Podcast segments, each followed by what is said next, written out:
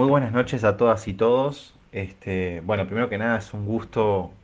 eh, participar nuevamente de una columna para Fuerte y Claro y también este, dejar eh, constancia del agrado que ha sido para mí participar eh, ya varios años atrás, desde hace varios años atrás, en, esta, en este espacio que siempre fue un espacio de, mucho agrado para mí y además un espacio donde uno siempre se sintió como, como en casa. Así que este, muchísimas gracias Martín por, esta oportunidad eh, que me has dado ya hace muchos años este, y, que, sé que de una forma u otra va a seguir adelante. Pero bueno, este, dadas las circunstancias, este, me parecía muy interesante, entre tantos temas que pueden valer, como hemos hablado en estas columnas sobre política nacional y política internacional, este, y que el día de hoy está cargadísima la agenda, me interesaba por lo menos dejar alguna luz sobre un acuerdo que se dio muy recientemente en, el mundo, en lo que podríamos decir un cambio de tablero, perdón, un cambio de tablero, no, tal vez un cambio en el tablero internacional, que es la nueva alianza eh, llamada AUKUS, que es una alianza estratégica militar eh, conformada por Australia, Reino Unido y Estados Unidos, y que, digamos, para, para comenzar, tiene como objetivo principal el contrabalance la presencia china en Asia Pacífico y en el mundo entero. Digamos, el tablero es el mundo entero. Eh, siempre recuerdo, y, probablemente quienes este, hayan estudiado algo de, geopolítica, ah, hay varios autores eh, que trabajan estos temas de, forma muy seria y desde hace ya varios años, pero en concreto siempre se habló de que eh, el área de Rusia, digamos, o el área del centro de Asia, es el famoso mainland, digamos, el espacio donde el mundo, ah, por donde el mundo gira, eh, y mira hacia ese espacio. increíblemente no ha sido hasta el día de hoy un territorio que ha em, centrado la atención del mundo. Pero este, sí está claro que con la presencia más importante de China en, esta nueva modernidad, en este nuevo entorno del sistema internacional en el que vivimos, con una mayor este, facilidad, digamos, de acceder a los medios de comunicación y también a la información en general y a la desinformación, por supuesto, también, eh, por lo menos pone eh, a China no solo en el escenario regional asiático y, como decía, el centro de Asia, sino en, círculos concéntricos en el espacio del Asia-Pacífico y, por supuesto, en el espacio internacional. Entonces, el crecimiento chino ha generado muchísimas este, hipótesis, muchísimas posturas al respecto de cómo abordarlo y en lo que tiene que ver con la confrontación entre naciones, este, tal vez que no, no quisiéramos que así fuera, pero sí se manejan estas hipótesis estratégicas dentro de los países y que gustan muchísimo también a, algunas personas. Eh, en ese marco el crecimiento chino ha despertado eh, el temor de varias regiones, eh, países asiáticos y algunas de las regiones asiáticas eh, con algunos focos candentes, digamos, que es en particular el mar eh, del sur de China, que es un lugar muy importante, producto de que por allí pasa alrededor del 30% del comercio internacional, por supuesto vinculado con China, pero ciertamente con muchísimos países asiáticos en un siglo que consideramos que es el siglo de Asia, por lo cual claramente este, es un punto focal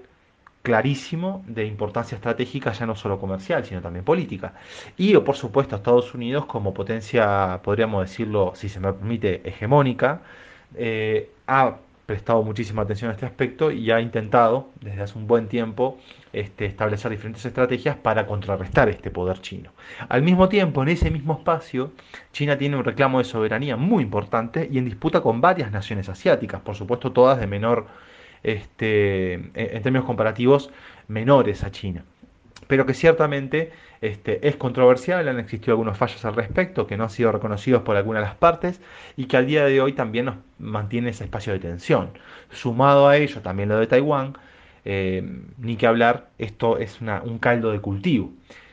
Podríamos hablar,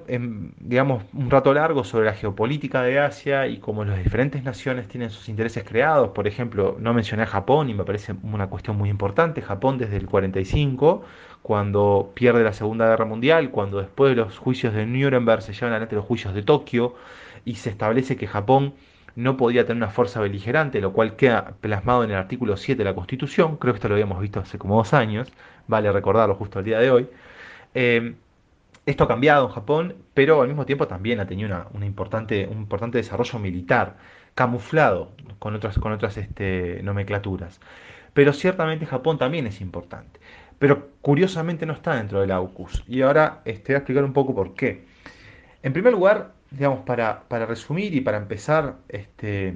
hacer un, análisis un poco más ordenado, lo primero que hay que decir es que es una alianza estratégica militar, como dije, o por lo menos lo mencioné al principio, que está vinculada solo con Australia, Reino Unido y Estados Unidos y que tiene un objetivo geopolítico claro que recién estaba este, de alguna forma explicando, que es contrarrestar a China. En el Asia-Pacífico, ¿no? Ese es un poco el argumento, pero claramente eh, el tablero es mundial,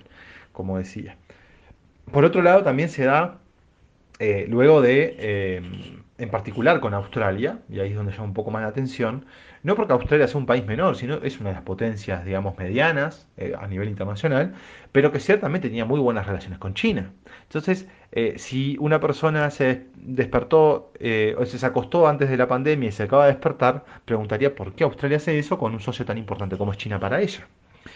Es que justamente por la pandemia, uno de los primeros países que tuvo digamos, eh, levantó la mano y pidió investigar el coronavirus y el origen del coronavirus en China fue Australia. Eso en su momento generó un cruce diplomático muy importante, eh, obviamente con, muy altisonante por parte de China, producto de que era un socio muy importante para, el país asiático, Australia, y eh, sentía que se estaba siendo de alguna forma traicionado y dejándose llevar por los cánticos, digamos, que venían desde Estados Unidos en su momento con, Donald Trump. Por lo cual, este fue el primer mojón, eh, el primer hito de un periplo que hasta el día de hoy continúa de diferencias, primero políticas y después económicas entre Australia y China. El primer mojón, como decía, fue el haber manifestado la intención de eh, investigar el origen del coronavirus en China. La reacción de China eh, fue primero política y después hubo una consecutiva o una sucesión, mejor dicho, de medidas, como se suelen decir, para arancelarias, es decir, cuestiones vinculadas con el comercio, pero con argumentos no, no, no, no comerciales, este, aludiendo al interés nacional, etcétera, etcétera, pero claramente estaba referido a esta cuestión. Eh, un comentario o nota al pie. Australia tiene un TLC con China y es uno de los que lo explota mejor y ha tenido un crecimiento exponencial y muchísimos estudios eh, de alguna forma sostienen que el crecimiento australiano en el mundo, que fue el más prolongado, por lo menos de los países occidentales en los últimos 30 años, no ha tenido recesiones económicas, Australia, se da en gran parte por el crecimiento chino. Es uno de los países más beneficiados del proceso de modernización china.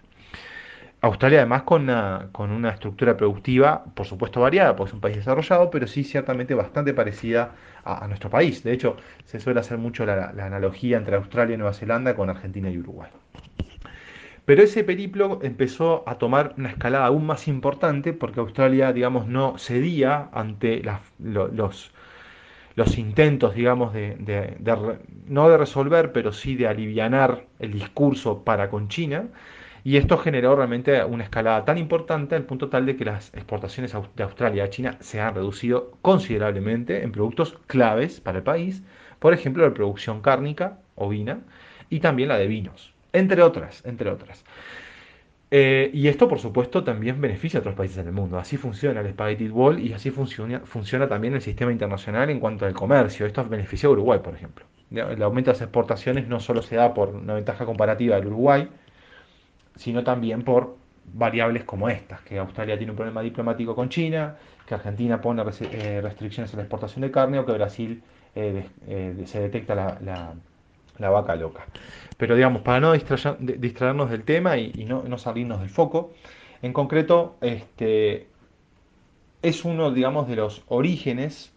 que se pueden encontrar o de, las, de, los variables antecedentes al respecto a esta creación del AUKUS. Porque al mismo tiempo, recordemos que hablamos también bastante sobre Trump y las propuestas que tenía también con el secretario de Estado Mike Pompeo en su momento, al respecto de generar una alianza, una asociación de democracias en contra de China. Y en realidad el discurso iba en contra del Partido Comunista, que también lo hemos hablado en otras columnas, si no me equivoco, el año pasado.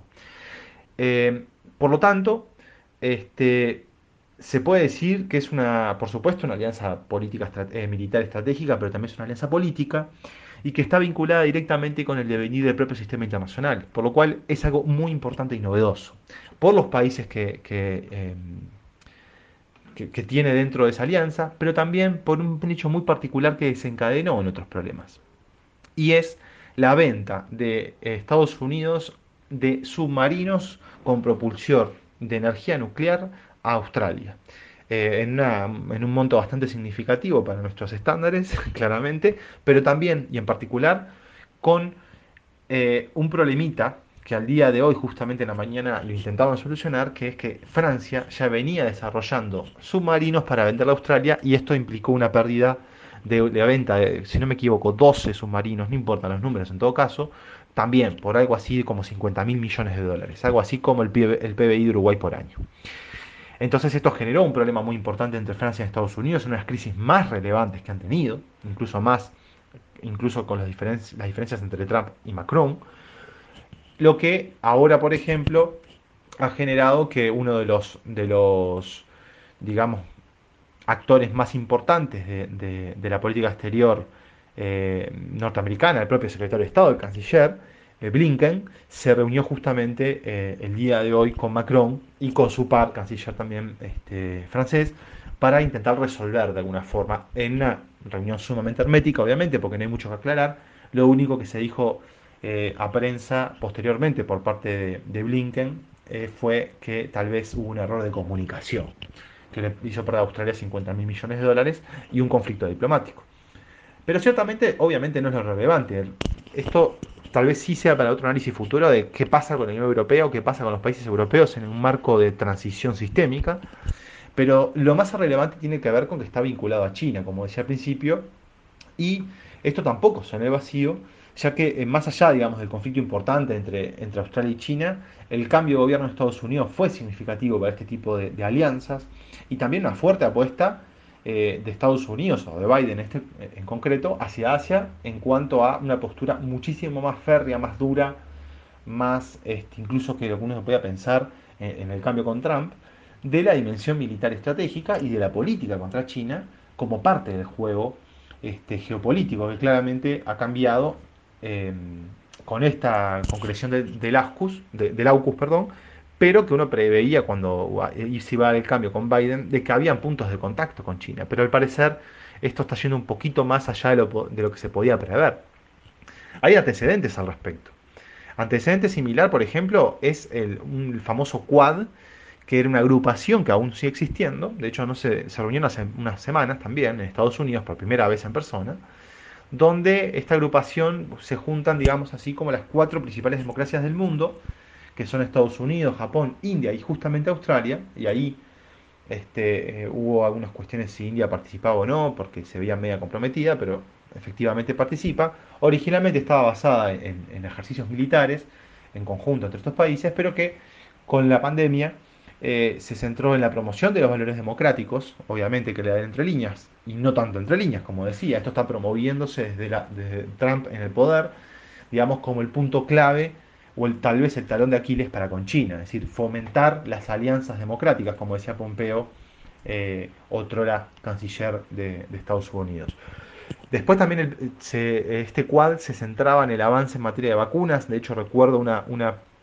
gran disonante y, y, puesta en todos los medios de comunicación de que India va a producir vacunas para todo el mundo. Esto no fue tan así porque eso fue antes la variable delta y al mismo tiempo también la cooperación tecnológica, que también está vinculado con al menos dos alianzas ya preexistentes a, a, que es eh, la famosa Alianza de los Cinco Ojos, que está centrada eh, básicamente en países anglosajones, Australia, Nueva Zelanda, Gran Bretaña, Estados Unidos y Canadá, donde eh, se buscaba garantizar la paz en el Pacífico mediante cierta inteligencia y este, cuestiones vinculadas al espionaje, a la tecnología, etcétera, etcétera, etcétera, que han utilizado los cinco ojos para espionar, eh, espionar, para el, espionaje a líder de Estado, por ejemplo. Es decir, no deja de ser controversial. Entonces, hay un montón de, movimientos dentro del Asia que tienen que ver con Estados Unidos, pero en el trasfondo todos tienen que ver con China, para contrarrestar su poderío. Eh, al parecer esto va más en serio que otras alianzas, porque este, los socios más importantes que en su momento podía considerar Estados Unidos como aliados se veían por lo menos en un marco de interdependencia mm, tal vez no más cercanos a China, pero sí ciertamente más este, con unas decisiones más difíciles de tomar, ¿verdad? Porque la economía obviamente en ese, en ese caso también pesa mucho. Pero al día de hoy parece que la decisión está tomada y Australia tomó el bando de Estados Unidos, Gran Bretaña lo ha hecho ya desde hace un tiempo, y en particular con Boris Johnson, y ahora habría que ver qué pasa con India y en concreto con Japón, que también hace unas pocas horas acaba de designar este, un nuevo canciller y que también habría que ver qué juega. Eh, eh, el nuevo canciller Fumio Kishida en Japón, que tiene una postura eh, un tanto también dura al respecto, es decir, se considera que podría buscar alianzas con Estados Unidos,